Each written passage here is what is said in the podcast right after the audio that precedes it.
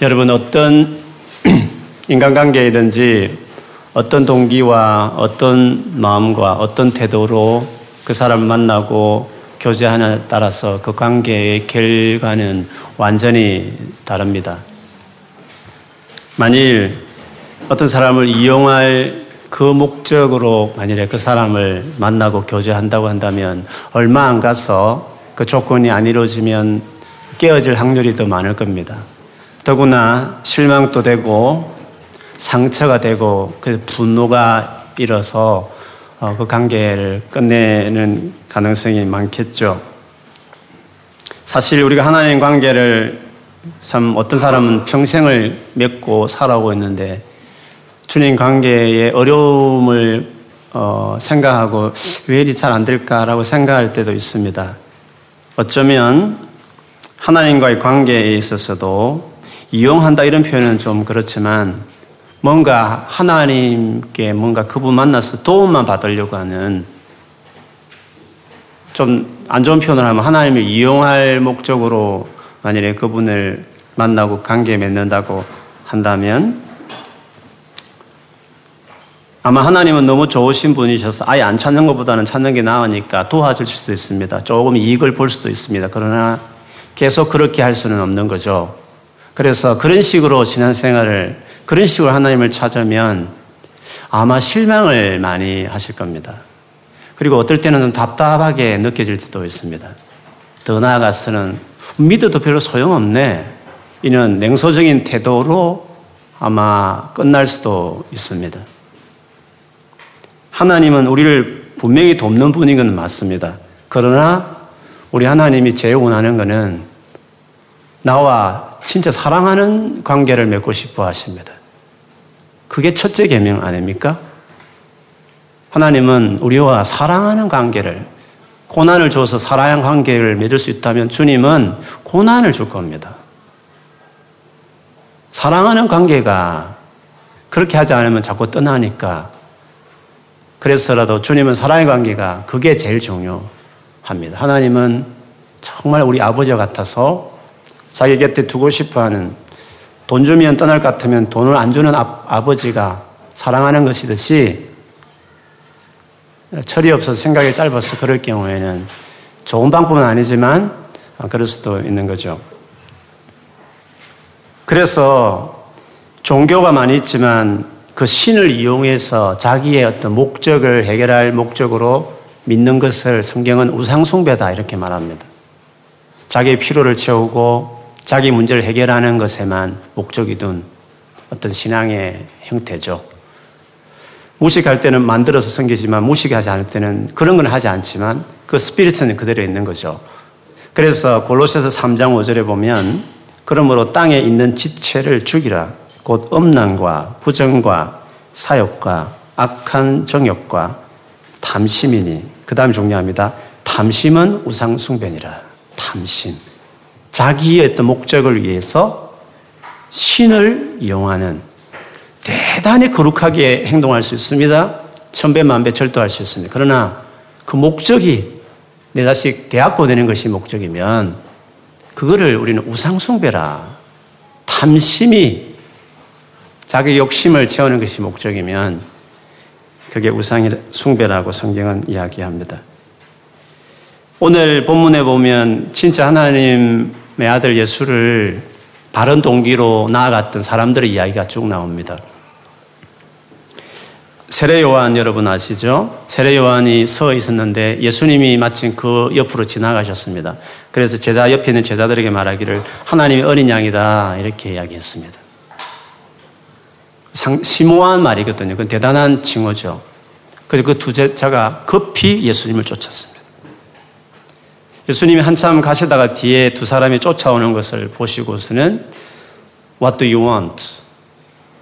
무엇을 원하느냐? 이렇게 네가 나를 쫓는 이유가 뭐냐? 왜 내게 나오느냐? 이런 식의 질문을 하셨습니다. 주님이 모르는 바는 아니었겠지만 늘 동기를 묻는 거죠. 네가 왜 나오느냐? 네가 왜 교회를 나오느냐? 지금까지 예수 믿는다고 하면서 했는데 왜 나왔느냐? 왜 예수를 믿느냐? 왜 나를 따라오느냐? 라고 물으실 수 있는 거죠. 그때 그 두 제자가 했던 말은 라피어 어디 계시오니까 어디 스테이 하십니까? 이 질문을 한 이유가 뭐였을까요? 주님이 계신 곳에 있으면 좀 시간을 가지고 당신 있는 곳에 찾아가고 싶습니다. 그래서 진짜 한번 만나서 대화를 좀 해보고 싶다고. 우리, 선, 우리 스승 요한 스승께서 당신을 어린 양이로 말했는데 특별히 당신과 좀 개인적인 또 대화도 하고 싶고 관계를 좀 맺고 싶습니다. 그게 목적입니다. 그랬을 때 주님이 컴, 아 좋다, 흔쾌히 어, 그거를 받아주시고 그냥 장소만 묻고 가려고 했는데 아니다. 오라고. 지금 당장 보여주겠다고 그렇게 해서 그 두 제자가 예수님 있는 곳에 갔습니다. 보고 간 것이 아니라 예수님은 그들과 거기에 시간을 보내죠. 때가 10시쯤 되었더라. 성경의 시간은 플러스 6을 하면 됩니다. 16시니까 우리로 하면 오후 4시죠. 그 하루가 질쯤 마감할 때 시간이었습니다. 그 오후 늦게 그리고 그날 저녁에 얼마인지 모르지만 어쩌면 그 밤까지 그 두 제자와 주님은 개인적인 관계를 보냈습니다. 어떤 대화가 있었는지는 잘 모르겠지만 그들이 그 시간을 가진 이후에 오늘 본문에 보니까 그 두 사람 중에 한 명이 안드레라는 사람인데 그 안드레가 자기 형제 시몬을 제일 먼저 떠올렸습니다. 그래서 그 시몬을 찾았습니다. 그리고 찾아서 말하기를 메시아를 만났다. 우리가 기다렸던 구원자를 만났다. 그리스도를 만났다. 이렇게 이야기했습니다. 이런 동기로 찾은 자들에게 하나님은 당신을 정확하게 드러내고 보여주죠. 동기가 잘못되어 있기 때문에 주님을 제대로 못 보는 경우가 많습니다. 20년을 쫓아다녀도 주님을 바른 동기로 쫓아, 쫓지 않으면 예수가 그리스도임을 모릅니다. 그냥 널 문제 해결해주는 신으로만 절에 가던 사람이 그냥 교회 오는 식에 장소만 달라졌을 뿐이지 태도나 마음가짐은 똑같고 정성은 되게 쏟지만 교회 안에 활동도 많이 할 수 있지만 동기는 언제나 그분이 중요한 것이 아니라 그분을 아는 게 중요한 것이 아니라 그분을 그분과 개인적인 관계를 맺는 것이 중요한 게 아니라 그냥 급하면 내 문제 해결해 주시고 필요한 거 있으면 도와주는 잘해주면 좋은 하나님 사랑하는 주님이고 나를 사랑한다 생각하고 그렇지 않으면 이내 실망하고 답답해하고 믿는 것이 별로 소용이 없는 것처럼 그렇게 스스로 결론을 짓기도 합니다. 우리가 언제나 이 동기가 중요합니다. 주님 관계가 늘 어려운 것은 어쩌면 우리 동기가 잘못되어 있기 때문에 아직도 그 동기를 계속 고집하기 때문에 그럴 수 있습니다. 주님과의 관계가 어려운 것은 주님이 뭐 인색하거나 은혜를 덜 주어서가 아닙니다. 내가 그렇습니다. 널 만나는데 데이트를 해도 상대가 자꾸 다른 동기로 나를 만나서 돈 떠들 생각하고 자꾸 만나면 그 시간이 피곤한 겁니다. 그 많은 횟수가 더 피곤할 뿐입니다. 주님은 그래도 참 받아주시고 인자하셔서 하시지만 관계라는 것은요, 열심으로 많은 시간, 그것보다도 마음가짐이 중요한 겁니다. 정말 하나님 자신 자체가 중요한 거죠. 예수님 그분 자체가 내게 더 관심이 대상이 되느냐가 중요합니다. 정말 그분을 알고 싶으냐는 거죠. 정말 알고 싶어도 그렇게 성경을 받느냐는 거죠. 내 문제는 막 열심히 기도하면서도 정작 그 기도를 들은 분은 어떤 분인지 정말 알고 싶어서 성경을 받냐는 거죠. 기도의 내용도 주님 알고 싶습니다. 주님 어떤 분인지 알게 해 주십시오. 그 기도가 많았는지. 아니면 내가 이런 거 이런 거 필요하니까 들어주시고 이런 이런 문제 있으니까 해결해 주십시오. 그런 기도가 대부분이었요 언제나 만나면 만나면 너와 나의 사랑의 이야기, 관계에 대한 대화보다는 언제나 만나면 내 문제만 말하고 내 어려움만 이야기하면 되겠냐 그런 거죠.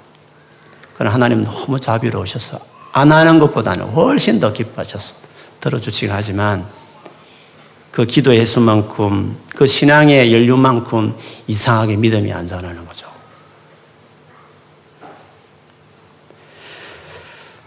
그래서 급할 때 전화해서 찾고 한참 전화하다 갑자기 전화 올리면 또 뭔가 급한 것보다 우리도 그런 사람 있지 않습니까?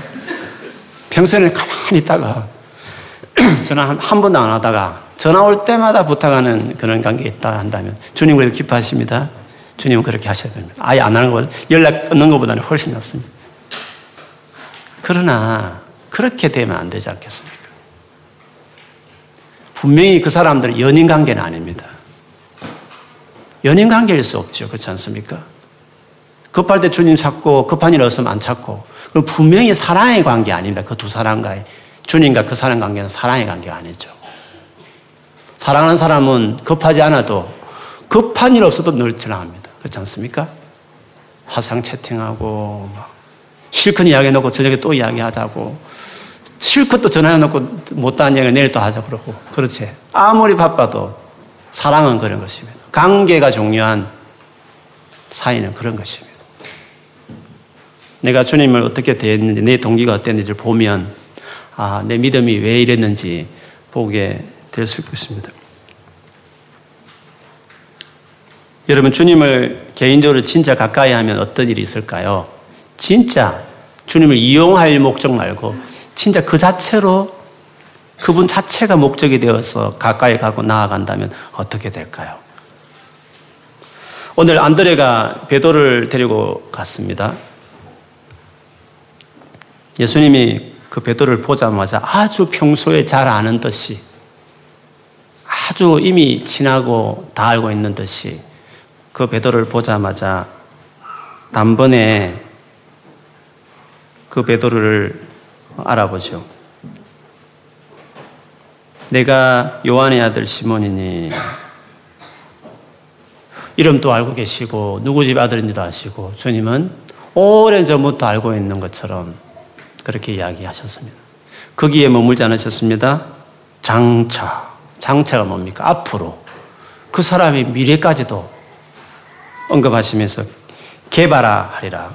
장차가 어떻게 될지는 확실히 이 말 가지고 추측할 수 없지만 뭐 개발하는 새로운 이름 가지고 추측할 수밖에 없죠. 큰 바위, 큰 바위 덩어리라 이런 뜻이죠. 즉 큰 인물이 될 것이다. 실제로 이 사람은 베드로가 되었고 큰 인물이 됐죠.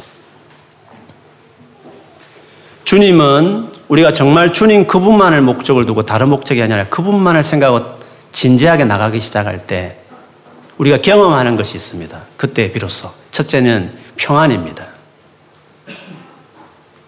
제대로 올 때로 왔구나 이런 평안이죠. 여러분 운전을 해도 물론 저는 좀 새로운 걸 좋아해서 낯선 길도 좋아하긴 하지만 급할 때는 낯선 길 가면 늘 불안합니다. 편안한 길은요, 멍 때리면서도 그냥 운전대 잡고 이렇게 할 수 있습니다. 내 손과 발이 알아서 이렇게 움직이는 거죠. 온몸이 이렇게 습관이 되기 때문에. 드라이브 자체가 편안합니다. 근데 모르는 길은 긴장입니다. 신호기면 어떡하나, 뭐, 이게 붉은 딱지 먹는 자리인가, 부터 시작해서 막 불안하고 막 잠, 진땀 흘리고 내비게이션 주목하면서 이렇게 얼마나 불안하고 긴장하는지 모르죠. 사람도 그렇지 않습니까? 물론 저는 새로운 사람 만나는 걸 좋아합니다. 분위기만 딱 맞으면 제 이야기 다 할 수 있습니다. 저는 새로운 사람 만나는 걸 두려워하지 않습니다. 그렇지만 사람마다 좀 다르죠. 어떤 사람은 진짜 불편하고 막 어쨌든 새로운 사람 만난다는 것은 긴장되고 어렵고 그런 것입니다. 평안이라는 것은 나를 잘 아는 곳, 나를 정말 사랑하고 잘 이해해 줄 수 있는 사람을 만날 때 그때 그때 우리가 평안하는 것입니다. 진짜 주님을 개인적으로 만나고 진짜 그분 자체가 목적이 되어서 그분 앞에 갔을 때 그분이 나를 안다는 것을 경험합니다. 그래서 내가 갖는 첫 경험은 평안이죠. 우리의 마음의 고향은 예수 그리스도입니다. 그분을 떠나서는 우리는 평안할 수 없습니다. 우리 모두가 죄인이라고 말한 로마서 3장에 보면 10절 11절에 보면 기록함, 기록된 바 의인은 없나니 하나도 없으며 깨닫는 자도 없고 하나님을 찾는 자도 없고 그렇게 했습니다. 결과는 어떻습니까? 결과를. 그 3장 뒤에 가면 17절에 보면 평강의 길을 알지 못하였고 평강의 길을 알지 못하는 것입니다. 우리의 고향인, 우리 마음의 고향인, 우리의 영혼의 출처였던 하나님을 떠나서는 다 낯선 것입니다. 우리 영혼이 변화할 수 없는 것입니다. 그러나 주님과 진짜 개인적인 만남, 그분과 친밀한 사랑의 관계에 들어갈 때 우리가 느낄 첫 경험은 평안이라는 거죠. 거기서 머물지 않고 더 나아가기 시작하면 주께서 우리에게 소망을 주는 겁니다. 개발하리라. 내가 너를 너무 잘 안다는 거죠. 네가 오기 전부터 나는 너를 이미 이름도 알고 너를 어떻게 살았는지, 너의 열정이 뭔지, 너의 캐릭터가 어떤 것인지, 네가 어떤 어려움이 있었는지, 네가 뭘 잘할지, 그리고 내가 어떻게 너를 도와줄지. 그래서 너는 지금보다 훨씬 나은 개바, 큰 바에 같이 네 열심히 사는 거 아니야. 나를 멀리하면서 열심히 네가 뭘 한다고? 하지 모르는구나, 너는. 평안은 나를 가까이 하고 너의 삶의 소망은 내가 주는 거야. 너를 가장 잘 아는 내가 너에게 주는 거야. 그래서 예레미야 29장 11절에 보면 여호와의 말씀이니라 주님이 직접 말했습니다. 너희를 향한 너희를 늘 보면서 너희를 향하면서 내가 나의 생각이 있다는 거죠. 평안이니라. 재앙이 아니니라. 그리고 너희에게 장래와 소망이 있게 하려. 그 생각만 너가 한다는 거죠. 평강을 어떻게 줄까? 어떻게 하면 저 아이에게 소망과 장래가, 미래가 있게 할까? 그 생각을 늘 하나님이 하신다는 거죠. 그래서 하나님께 나아가는 것이 우리의 삶에 그렇게 중요한 것입니다. 근데 주님께 나아가는 것이 쉽지 않습니다. 다될 것처럼 보이지만 왜 많은 사람들이 가지 않고 가다가도 멈추고 갔다가도 돌아오고 이 관계가 계속 이렇게 될까요? 오늘 본문에 보면 하나님이 또 한 사람 빌립을 이제 부르죠. 나를 따르라고 그랬습니다. 순수하게 빌립도 따랐습니다. 순수하게 따른 사람들은 다 압니다. 메시아다. 그분이 어떤 분인지를 진짜 제대로 아는 거죠. 짧게 믿어도 주님을 순수하게 따르면 단번에 경험합니다. 주님이 어떤 분인지를 아는 거죠. 빌립도 너무 뜨거웠습니다. 그래서 가장 먼저 떠오른 사람이 한, 한명 있었는데 나다나엘이었습니다. 그래서 나다나엘을 급히 찾아갔습니다. 그에게 하는 말은 좀 깁니다. 45절에 보면 모세가 율법에 기록하였고 여러 선지자가 기록한 그 일을 우리가 만났으니 요셉의 아들 나사렛 예수니라 했습니다. 모세가 율법에 기록한 모세가 그렇게 약속했던 어떤 사람 그리고 많은 선지자들이 자기 글에 기록했던 바로 그 사람 그 메시아를 내가 오늘 만났다. 다름 아닌 요셉이라는 분의 아들이며 나사렛에서 고향을 두고 있는 예수다. 이렇게 이야기했습니다. 그 말을 딱 들었을 때 나다나엘이 반응을 보이기를 46절에 보면 나사렛에 무슨 선한 것이 날 수 있느냐라고 말했습니다. 나사렛을 이제 무시하는 거죠. 나사렛을. 근데 나사렛 사실 무시하는 말 합니다. 지금 없어졌습니다. 그 마을도 잘 뭐 표기를 해놨는지 잘 모르겠지만 동네가 하도 작다 보니까 유명하지도 않았습니다. 그리고 나사렛에는 이방인들 헬라 상인들, 로마 군인들, 이방인들하고 그다음 유대인들이 같이 짬뽕으로 살았던 동네였습니다. 유대인들이 이방인들 되게 싫어하잖아요. 같이 사는 것도 더럽혀진다고 생각했잖아요. 그런데 그 조그만 마을에도 그것도 못다 해가지고 그렇게 이방인하고 유대인들이 섞여 사니까 그 마을을 좋아할 리가 없죠. 그래서 나다나엘 딱그 말을 또 다른 건 모르겠는데 그게 딱 마음에 걸리는 거죠. 나사렛에 무슨 그 동네에서 무슨 대단한 인물이 하나님을 위한 뭔가 특별한 메시아 같은 분이 거기서 도무지 이게 이해가 안 되는 거죠. 빌립이 말했습니다. 와보라. 가보자. 이렇게 단도직입적으로 이야기했습니다. 우리가 하나님을 따를 때 여러분, 어떤 사람에게는 많은 것들이 걸립니다. 자기의 어떤 생각, 선입견, 배웠던 진화론, 뭐, 누가 내가 존경하는 어떤 인사가 말했던 반기독교적인 어떤 견해들, 이런 것들이 차고차고 살다 보니까 해수만큼 쌓여서 내가 경험했던 변변치 않은 크리스찬들 이런 거 다 동원해서 자기 안에 안경이 끼어가지고 그들이 주님인 것처럼 그들이 가져온 그것들이 주님의 이미지처럼 돼가지고 주님 앞에 가기가 늘 어려운 거죠. 근데 빌립이 와보라, 어, come and see, 가서 보자 이렇게 했을 때 나다날의 위대함이 있습니다. 도무지 자기는 이해가 안 되지만 너무 확신을 가지고 이야기하고 또 너무 기다렸던 메시아기도 하고 해서 겸손하게 딱 마음을 열고 가는 거죠. 이게 이제 나다나엘의 위대함이라고 볼 수 있습니다. 많은 사람은 여기 넘어지는 겁니다. 뭔가 자기 생각과 다르기 때문에 그걸 못 넘어가는 거죠. 늘 거기서 걸러 넘어지는 거죠. 근데 일단 나다나엘은 가보자 이런 마음으로 가게 됐습니다. 나다나엘이 주님께 다가왔을 때 예수는 역시 너무나 잘 알듯이 너무나 그를 잘 알듯이 누구보다 더 확실하게 잘 안다는 뜻이 따뜻하게 그를 맞이했습니다. 그가 오자 이렇게 그를 가리켜서 말했습니다. 47절에 보라 이는 참으로 이스라엘 사람이라 그 속에 간사한 것이 없도다. 여러분 요한복음을 한번 읽어보면 알겠지만 이스라엘이라는 단어는 많지 않습니다. 대신 어떤 말이 많으냐면 유대인 이런 말이 많습니다. 요한이 유대인 이렇게 쓸 때에는 어도가 있습니다. 까는 겁니다.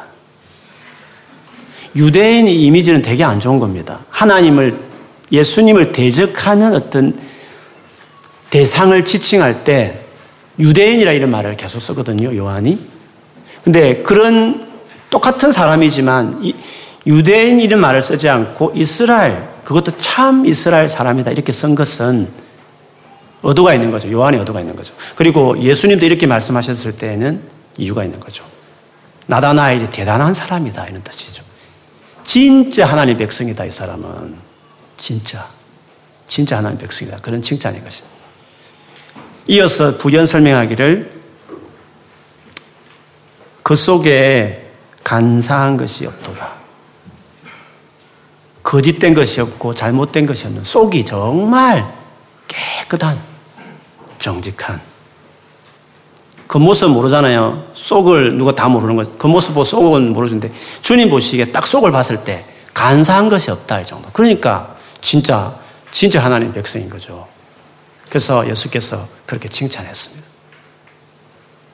나다나엘이 선입견 가지고 왔는데 그렇지만 일단 자존심 내려놓고 자기 생각 접어놓고 일단 겸손하게 그래도 갔는데 첫 경험이 자기를 너무 잘 아는 분을 만나는 거죠.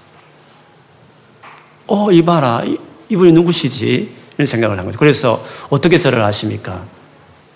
아, 그렇게 이야기했습니다. 주님은 더 놀랄 일을 또 말씀하시죠. 48절에 보면 빌립이 너를 부르기 전에 내가 무화과 나무 아래 있을 때 보았노라. 어, 나를 먼저 봤구나. 이런 말처럼 보이잖아요. 아, 먼저 봤는가 보다.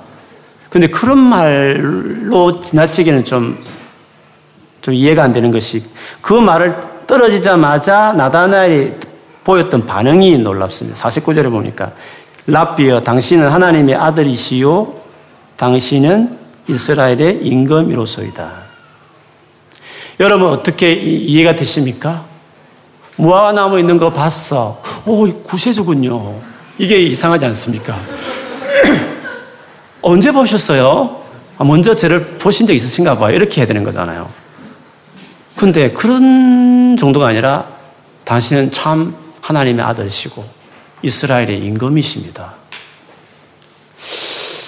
우리 같이 아래 것들은 고수들이 이야기하는 걸 다 못 알아들을 때 있지 않습니까? 주님이 하시는 말씀도 잘 그렇고 도대체 다른 사람 전혀 모르는 예수님과 나다나엘 사이에만 고수들 끼면 서로 통하는 뭔가가 말은 다 표현하지 않지만 뭐가 있는 것처럼 그러니까 무화과나무 있는 걸 봤어. 근데 갑자기 무릎을 탁 꿇더니 당신은 하나님의 아들이시요 이스라엘 참 임금입니다. 그게 이게 이상한 거잖아요. 그러니까 우리는 아래 것들이라서 잘 모르는 거죠. 고수들은 역시 기만 안 해도 그냥 탁 통하는 게 있는 거죠. 물론 뭐 여기에 무화과 나무 아래 있는 것에 대한 여러 추측들이 있기는 합니다. 그런데 유대인의 그 문화나 컬처를 좀 본다면 이렇게 이해할 수 있습니다. 무화과 나무는 어, 그늘이 많대요. 이렇게 더운 그 땅에 그늘이 있어서 거기에 딱 앉아서 책 보기 좋고 그늘에 더위를 피하기 딱 좋은 곳이긴 합니다. 근데 그 정도가 아니라 성경에 많은 무화과 나무와 관련된 약속들 쭉 보면 그 무화과 나무 아래에서 메시아를 기다리며 율법을 묵상하고 기도하고 하는 장소로 상징화되어 있는 것이 무화과 나무였어요. 그래서 예수님이 이런 네가 무화과 나무에 있는 걸 내가 봤어 이 의미는 이런 의미죠. 나다나엘 네가 나를 만나기 전에 네가 그 무화과 나무에서 그날도 예전과 동일하게 모세 율법과 선지자에 기록되는 많은 글들을 네가 보면서 여기 기록되는 메시아가 언제 올까? 내가 이 메시아를 기다리고 있는데 만나야 되는데 주님 언제 이 메시아를 보내시는가? 그렇게 기도하며 그 메시아를 기다리는 갈망을 품으면서 그 무화과 나무 아래서 그날 또 묵상하고 기도하고 있었다는 거죠.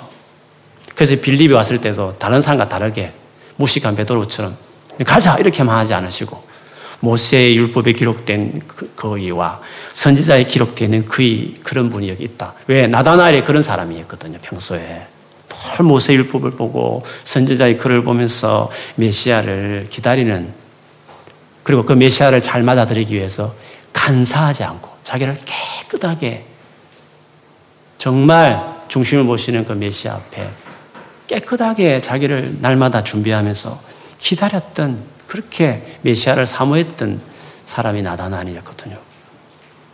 아무도 몰랐던 그 갈망, 열정, 메시아를 향한 사모함, 예수님은 그걸 알아본 겁니다. 그래서 나다나엘은 그게 너무 감동이 되어서 당신이야말로 메시아입니다 하면서 거기서 바로 무릎 꿇고 그 고백을 하게 된 것이었습니다.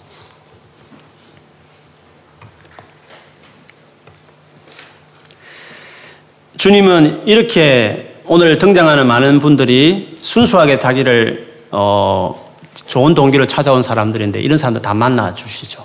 정확하게 자기를 드러내죠. 그러나 사실은 요한복음 초장이잖아요, 지금. 그러니까 예수님 아직도 모르는 것들이 참 많이 있습니다.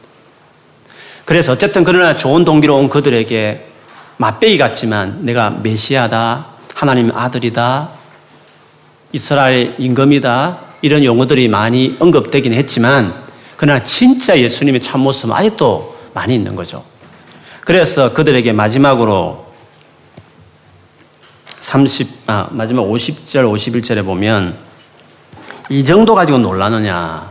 더 큰 것을 볼 거다 하시면서 51절에 같이 한번 읽어볼까요? 51절만 마지막 절요. 시작.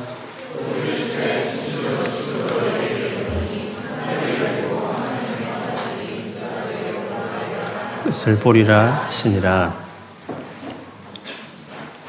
이 51절은 여러분 이미 들어보신 도 있고 아시겠지만 구약의 야곱이 형피 도망치다가 베델이라는 곳에 하룻밤 길거리에 노숙을 하잖아요. 그러다가 밤에 꿈을 꾸죠. 꿈을 꿨는데 큰 사닥다리가 있었어요. 땅에서 하늘까지 이어질 정도로 큰 사닥다리가 있었어요. 천사들이 그 사닥다리 오르락내리락 했고 그 사다리 제일 위에 하나님이 계셨어요. 그리고 하나님이 말씀하셨죠. 그 말씀의 요지는 비전이었어요. 비전. 앞으로 온 인류를 향한 당신의 구원 계획을 이제 말씀하시고 그 일에 네가 초대 조상으로 부름받았다. 이런 요지에 하나님의 비전을 그때 그 밤에 꿈속에서 이야기를 하셨어요. 그런데 그 똑같은 그 사닥다리를 매개체를 가지고 말씀하시면서 그 사닥다리 같은 존재, 즉 하늘과 땅을 잇는 사닥다리. 그 사닥다리를 통해서 하늘에 있는 뜻이 땅으로 이루어지게 하는 그 사닥다리. 그 바로 사닥다리가 바로 나다. 야곱은 꿈으로 보고 일어날 예언으로 보았던 일이었으나 이제 너희들은 너희들은 바로 내가 인자인 내가 그 바로 하나님의 그 하늘에 이루어진 그 계획된 그 뜻이 인자를 통해서 이루어지는 것을 너희들이 보게 될 것이다. 그게 놀라운 일이라는 거죠. 지금 이 정도 너희들 개인의 신상에 대해서 뭐 너희들도 도와주고 뭐 알고 이 정도는 그런 작은 일이라는 거죠. 거대한 하나님의 하실 비전. 이전 세계를 드라이브 하시는 크신 하나님의 그 꿈. 그것이 나를 통해서 펼쳐지는 것을 보면서 너희들은 더 어, 놀랄 것이다. 이런 말씀을 하셨습니다. 진짜 이렇게 하나님을 순수하게 쫓아가는 사람들, 단순히 개인적인 평안과 개인적인 장래 소망 정도로 은혜를 얻는 정도가 아니라 하나님이 그 놀란 거대한 계획에 대해서 자로를 같이 음? 공유하고 그것을 같이 알고 바라볼 수 있는 특권을 누리는 사람으로까지 우리가 동참하게 되는 것이죠. 그런 점에서 신앙생활에 정말 중요한 것은 주님을 그런 바른 동기로 아니 내 생각으로 안 맞아도 때로 나다날 같이 안 나갈 수 있는 어떤 근거가 충분히 있음에 불구하고 그래도 포기하지 않고 주님 앞에 나가는 것을 끝까지 하면 주님은 일 하나하나 이렇게 그 주께서 우리에게 이런 은혜를 주시는 것입니다. 주님 앞에 열심히 나아가기를 축복합니다. 주님 앞에 나아가기 위해서 그분에 대해서 공부하는 거 필요합니다. 그분이 어떤 분인지 아는 것도 정말 중요한 것이죠. 그런데 여러분, 그분에 대해서 알아가는 것보다 더 중요한 것은 그분 자체에 그냥 나가는 것이 중요합니다. 왜냐하면 하나님이라는 그분은 예수 그리스도라는 그분은 우리의 말과 지식의 그릇에 다 담을 수 없는 분이십니다. 내가 이해가 되고 내가 accept 되어지고 내 어떤 머리에 뭐 어떤 논리에 어느 정도 내, 내 개인적으로 납득이 되면 그때 열심으로 간절하게 주님을 찾겠다 하는 것은 교만한 것입니다. 나다나엘 같이 이렇게 순수한 사람일지라도 안 맞는 것이 있을 수 있는 것입니다. 뭔가 선입견이 잘못된 선입견이 자기 안에 취할 수 있는 것입니다. 그래서 지식으로 뭔가 내가 다 매니지해서 이해가 되어지면 그때 주님께 가겠다고 하는 것은 그건 교만한 생각일 수 있습니다. 계속 그런 식으로 당신 살아갈 수 있습니다. 때로는 내가 다 이해할 수 없지만 그냥 생각 같아서는 반항하고 싶지만 내 생각 같아서는 내 견해로 봤을 때는 막 그렇게 하고 싶지만 내 생각에 짧을 수 있다 생각하고 겸손하게 나나날 같이 나가는 것이 그게 그게 그게 정상인 겁니다. 하나님은 어떻게 우리의 지식의 그릇에 다 담을 수 있습니까? 하나님이 하신 일을 우리가 더 어떻게 다 이해할 수 있단 말씀입니까? 당신이 마스터할 수 있는 신이 진짜 신입니까? 마스터 되어지는 신이 신이 아닙니다. 어떻게 신이 우리가 마스터할 수 있습니까? 우리가 어떻게 다 이 그분을 하시는 일을 다 이해할 수 있단 말씀입니까? 다 이해되어지는 신이 잘못된 겁니다. 하나님에게는 이해할 수 없는 영역이 있어야 그것이 하나님답습니다. 성경적 용어로 하면 신비입니다. 신비가 있어야 하는 겁니다. 다 설명해낼 수 없고, 다, 다 표현할 수 없고, 다 담을 수 없는, 그냥 일단 가자. 이렇게밖에 말할 수 없는, 말로 다 풀어내고 다 품어낼 수 없는 그런 존재가 그분이십니다. 근데 어떻게 다 설명될 때까지, 내 마음이 다 accept 될 때까지, 그때까지 기다린다는 말씀입니까? 그만큼 waste of time인 것입니다. 주님께 가는 게 중요합니다. 겸손하게. 많은 의문이 있지만 나다나엘처럼. 그러나 겸손하게 나가면 주님이 나를 알아줄 겁니다. 적어도 진심을 알아주고 그렇게 해주시는 것입니다. 오랜 신학적 논쟁이었습니다. 지식이 먼저냐, 믿음이 먼저냐. 알고 믿는 거냐, 일단 믿고 알아가는 거냐. 계란이 먼저냐, 닭이 먼저냐처럼 아주 비, 그, 뜨거운 감자죠. 물론 뭐, 어떤 경우는 이게 먼저 어떤 경우는 그럴 수 있습니다. 근데 오늘 말씀에 보면 어떨 때는 알, 알아서 그게 동기가 되어서 갈 수도 있습니다. 그러나 많은 경우에는 내가 이해할 수 없지만 내 지식이 잘 이해가 안 되지만 먼저 가는 거, 먼저 신뢰하고 가는 것이 더 중요할 수 있습니다. 에베소서 4장 13절에 보면 우리가 신앙이 어떻게 자라는지를 재미있게 이렇게 표현했습니다. 여러분 이 순서를 잘 염두에 보십시오. 들어보십시오. 에베소 4장 13절에 보면 우리가 다 하나님의 아들을 믿는 것과 아는 일에 하나가 되어 온전한 사람을 이루어 그리스도의 장성한 분량이 충만한 데까지 이르리니 믿는 것과 아는 일에 하나가 되어 온전한 사람을 이룬다 했습니다. 믿는 것이 중요합니다. 이건 나다나엘 그리고 여기 등장하는 모든 사람들이 그 다 설명할 수 없는 주님을 일단 컴 가보자는 겁니다. 그 컴이라는 것은 일단 믿는 것을 말합니다. 그분이라는 인격에 일단 내가 마음을 열고 다가가는 것을 이야기하는 겁니다. 내가 오랜 세월 기도 응답 안 된 것 많이 있습니다. 내가 정말 필요할 때 하나님이 안 도와주신 것 같은 그래서 정말 상처되는 것이 있을 수 있습니다. 내가 이해 안 되는 어떤 일들이 내 삶 안에 여전히 있을 수 있습니다. 그렇지만 내가 내 어떤 이 난리지로 내 생각으로 내 경험으로 이게 매니지 안 되지만 컴 일단 그분께 가자. 가보면 그때 비로소 이해되는 것들이 신앙은 그렇게 되는 것들이 그래서 온전케 되는 일들이 많다는 것입니다. 그래서 여러분 참 쉬울 것 같은데 제일 어려운 것이 주님 앞에 가는 것입니다. 어떤 경우에는 정말 쉽지만 어떤 경우에는 참 어려울 때가 있습니다. 대개 막 일이 술술술 풀릴 때는 너무 주님께 가는 게 즐겁습니다. 그러나 어렵고 힘들 때는 정말 주님 앞에 가는 것이 어려울 때가 많이 있다는 거죠. 세상에서 가장 어려운 것은 여러분 주님께 가는 것이 제일 어려운 것입니다. 왜요? 사탄이 다른 건 다 허락해도 주님께 가는 것은 오만 가지 일을 다해서라도 방해하는 것이 그것을 그것이기 때문에 그렇습니다. 제, 죄와 싸워 좋아 거룩해지는 거 좋아 다만 주님께 가지 마 이렇게 하는 거죠. 용서해 품어줘 그러나 주님께는 가지 마 그렇게 하는 거죠. 근데 이게 말이 안 되는 거죠. 주님께 가지 않고서는 죄를 못 이기거든요. 주님께 가지 않고서는 사람을 품어낼 수 없어요.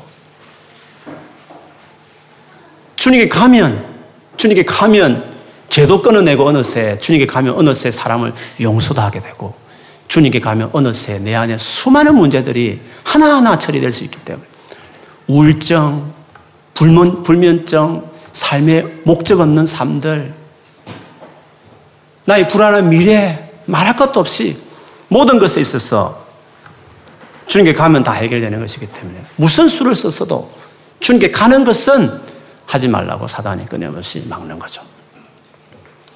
제가 지금 얼마나 됐습니까, 여러분? 제가 얼마나 지금 오랫도록 우리가 지금 주님께 나가자고 외쳤습니까?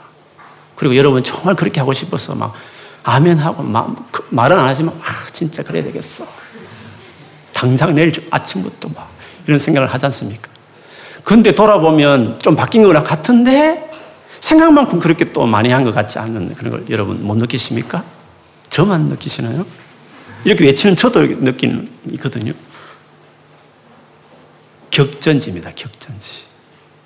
주님께 가는 것이 격전, 가장 치열한 전쟁터입니다. 그게 어렵습니다. 못 갈 이유들이 참 많습니다. 그래서 때로는 안드레나 빌리 같이 가자고 끌어가는 손도 필요하고 때로 나도 마음을 내려놓고 가는 결단도 필요하고 그런 것입니다. 그래야 갈 수 있는 것입니다.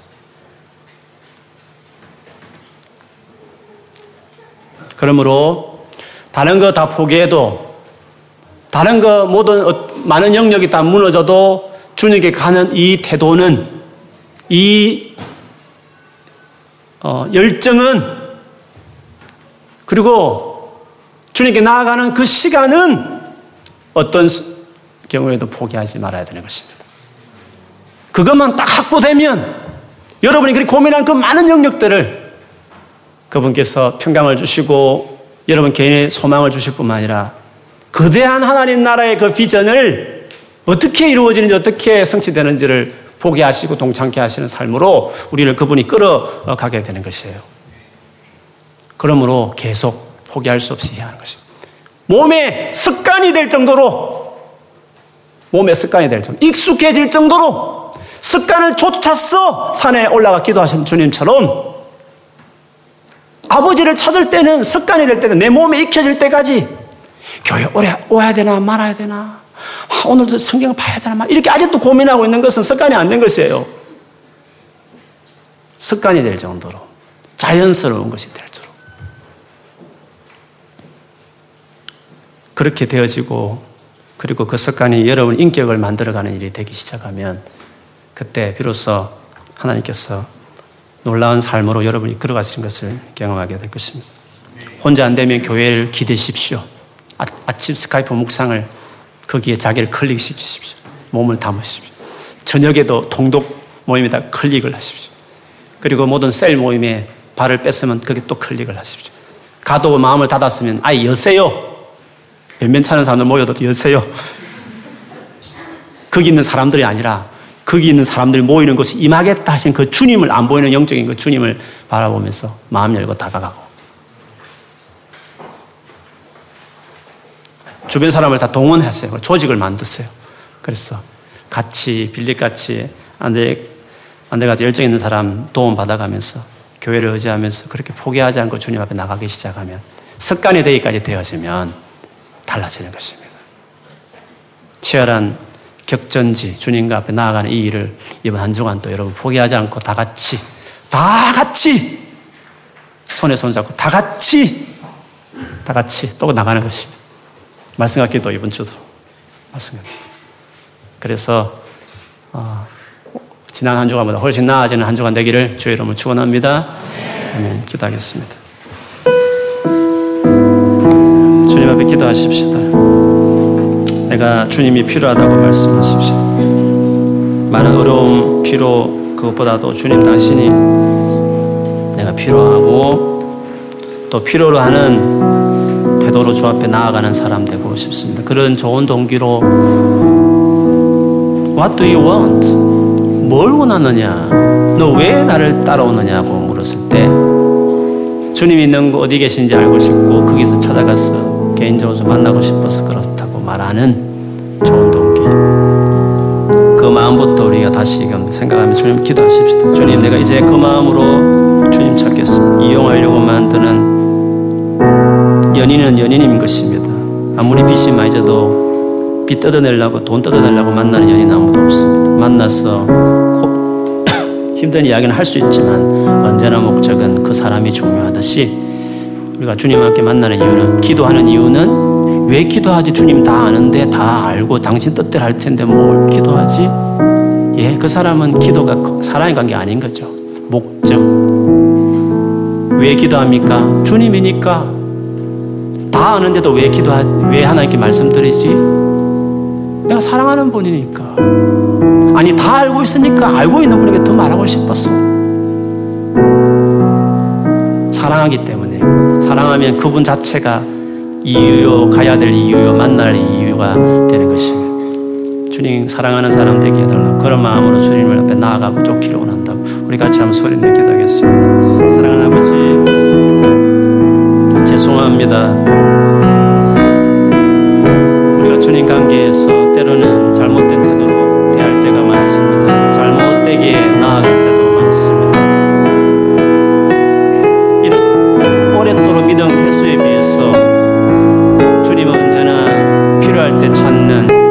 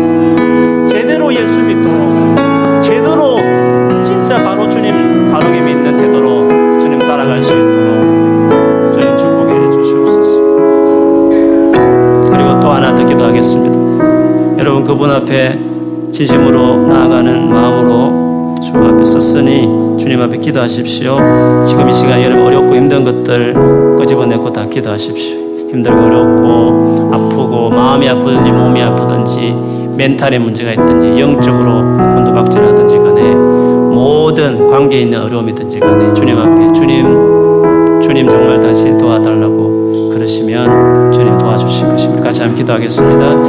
하나님